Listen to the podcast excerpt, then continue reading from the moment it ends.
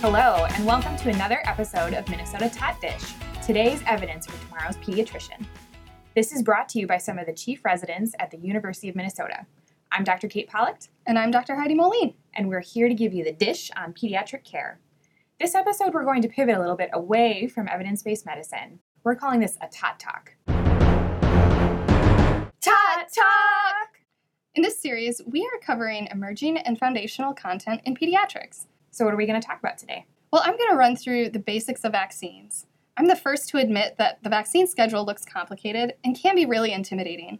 But believe it or not, there's a method to the madness. So I'm going to run through why we give, what we give, and when we give it. Awesome. Vaccines are a huge part of what we do in pediatrics and has contributed to the fact that today more children than ever in history are making it to their fifth birthday. Absolutely. They're amazing and they work. And what's really awesome is that they often work so well that it actually changes the course of pediatric illness. Yeah, like Haemophilus influenza B or HIB. If you ask a pediatrician who trained before the HIB vaccine, their residency experience was defined by intubating and managing child after child with HIB meningitis or epiglottitis, and I have never seen it. The same is true for diphtheria and polio. Most pediatricians today have never seen these illnesses because the vaccine has pretty much eliminated them from the United States. It's amazing, and it's really important that we keep it that way. There's a delicate threshold for keeping these diseases from roaring back, which is why we continue to vaccinate for them today. Like you said, the vaccine schedule can be really intimidating, especially because way back when, when we were children, there were fewer vaccines and it was a lot less complicated than it is today. And this can seem overwhelming to parents. Totally. But as complex as it is, the vaccine schedule isn't random. It's complicated because there's a precise reason why each vaccine was selected and when it's given. Should we dive in? Let's do it. Awesome. Let's start at the beginning. First, let's think big picture. Different age groups of kids have different risks and need different protection. That's how I like to think about vaccines. And there really are two key contributors to this the pediatric immune system and age based pathogen risk. And age based pathogen risk is basically just that something like HIB is more dangerous to a two month old rather than a two year old. Exactly. And that gets back to the infant immune system, because an infant's immune system is different than that of a toddler. If you remember way back in medical school, about halfway through the pregnancy, maternal antibodies begin transferring from the placenta to the baby. This continues until birth when the transfer stops once the umbilical cord is cut. These maternal antibodies stay at really high levels until the baby is about three months of age, and then they actually start disappearing. Meanwhile, the baby's own immune system starts building protection around the third trimester in utero, but actually takes some time to mature. It really doesn't become fully functional until about a year of life. So, from about three months of age to a year, we consider infants to have an immature immune system. Oh, so this is where the child's age determines what vaccines they need. Exactly. In infants, we need to protect them when their immune system is the weakest and when they are most vulnerable to infection. But once they reach a year old, they have a mature immune system, which means we can build even more immunity through live vaccines and use herd immunity to protect infants. And then in older children, we want to boost their protection that's now waning from their early immunization prior to school. Let's talk more about infants. You've kind of explained why infections in this age group are especially dangerous and why we are particularly aggressive in vaccinating infants in the first year of life. Right. So, when we look at the vaccine schedule, is this also why babies require more vaccines than older children? You got it. Their immune system just isn't very efficient. I sometimes tell parents their children kind of have dumb immune systems. So, their immune system needs to be reminded multiple times to build up effective protection, which is why we need frequent vaccine boosters every two or three months in this young age group. It seems like we would really just want to immunize infants against everything. Well, although that would be nice, it wouldn't be very practical. Instead, we prioritize and we immunize infants against the pathogens most likely to keep them from making it to their first birthday. So, we pick the deadliest pathogens for babies. Right. We want to protect them early against those that have historically been likely to cause significant mortality and morbidity in the first year of life. And again, we need to do it frequently because their immune system is still kind of dumb. So, the infant series of vaccines are DTaP, which is diphtheria, tetanus, and acellular pertussis, PCV or pneumococcus, HIB, rotavirus, polio, and hepatitis B. Yeah, so let's break this down.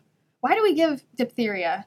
Well, diphtheria used to be the number three cause of infant death prior to the vaccine. And unfortunately, it actually has a 20% death rate in children under five and an even higher rate of death in infants. Why do we give pertussis? Well, 90% of deaths, even today, from pertussis occur in infants less than six months old.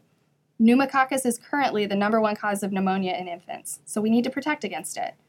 Haemophilus influenza B used to be the number one cause of bacterial meningitis in children, as we already talked about. Rotavirus is the number one cause of infantile diarrhea, which is the leading cause of death in children worldwide. And poliovirus used to be the number one cause of neuromuscular paralysis in children, but now, amazingly, is close to eradication. We're keeping kids alive by vaccinating. Yes! What about Hep B?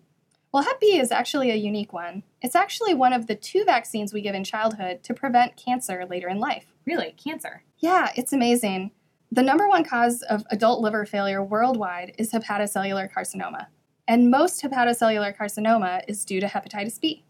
It's unfortunately quite prevalent globally, but what's interesting about hepatitis B is that most people, over 90%, contract the virus at birth. It slowly destroys the liver over time, and they unfortunately often die of hepatocellular carcinoma when they reach their 40s or 50s. So we give the vaccine to keep a new baby from acquiring the virus after transmission at birth to prevent cancer in middle age. Exactly. Wow. Okay, so we've covered the infants. Let's talk about toddlers. All right. So, by about a year of age, a child's immune system is mature, which means we can start giving live vaccines. We don't give live vaccines too early because their immune system isn't ready, and they can actually develop the very disease we're trying to prevent. The exception is rotavirus, which is a live vaccine but it's actually a weakened virus and it's oral, which means, like the oral polio vaccine, children will shed the live vaccine strain in their stool and actually inoculate the other children that are around them in the community. Hmm, I don't totally understand that. Can you explain that a little more? Yeah, it's a little complex. And we could probably do a whole episode where we talk about the oral live vaccines and how they're necessary for disease eradication, but we'll tackle that later. That's beyond the scope of today. All right, sounds good. So once a child is a year old, we start giving MMR or measles, mumps, and rubella, as well as varicella. And both of those are live vaccines. What about hepatitis A? We also start that at one year of age. So is that also live? Well, actually, no. Hepatitis A vaccine is also interesting. It's not a live vaccine, but the hepatitis A antibodies that get transferred from mom to baby actually stick around in baby a lot longer than other maternal antibodies. If we give the vaccine while mom's antibodies are still there, the baby's immune system doesn't do a very good job of making their own. So we wait until they're a year old so we know that the maternal antibodies are gone and the child can build immunity appropriately. So after the vaccine is introduced at the one year checkup, there aren't really any new ones until the HPV vaccine at age 11. And those are pretty much all the vaccines we give until they become teenagers. Right. Obviously, we want to get in our annual influenza vaccine and there are booster shots required for school entry. But the next new vaccine that a child gets after their initial series is the HPV at age 11 or 12. And that's the other cancer prevention vaccine that we give to both boys and girls, right? Yep. It prevents against cervical cancer and oropharyngeal cancer. And even though the vaccine is relatively new, it's already had a huge impact on reducing cancer in women and men. And then there's also the meningococcal vaccine. That's given once in the preteen years and then once right again before college. Meningococcal meningitis is the number one cause of bacterial meningitis in teens and young adults, with nearly a 20% mortality. Scary. So, we've talked about vaccines from birth until college. What are the key take home points? Well, first, remember that it's the infant's immune system and the age based risk that determine why we give the vaccines we give when we give them. This is why the vaccine schedule is so complex and why we need to give boosters and wait until a year of age for most live vaccines. Second, the vaccines at 2, 4, and 6 months of age are all selected to keep the infant alive and get them to their first birthday. We protect against pathogens that historically are the most deadly for babies.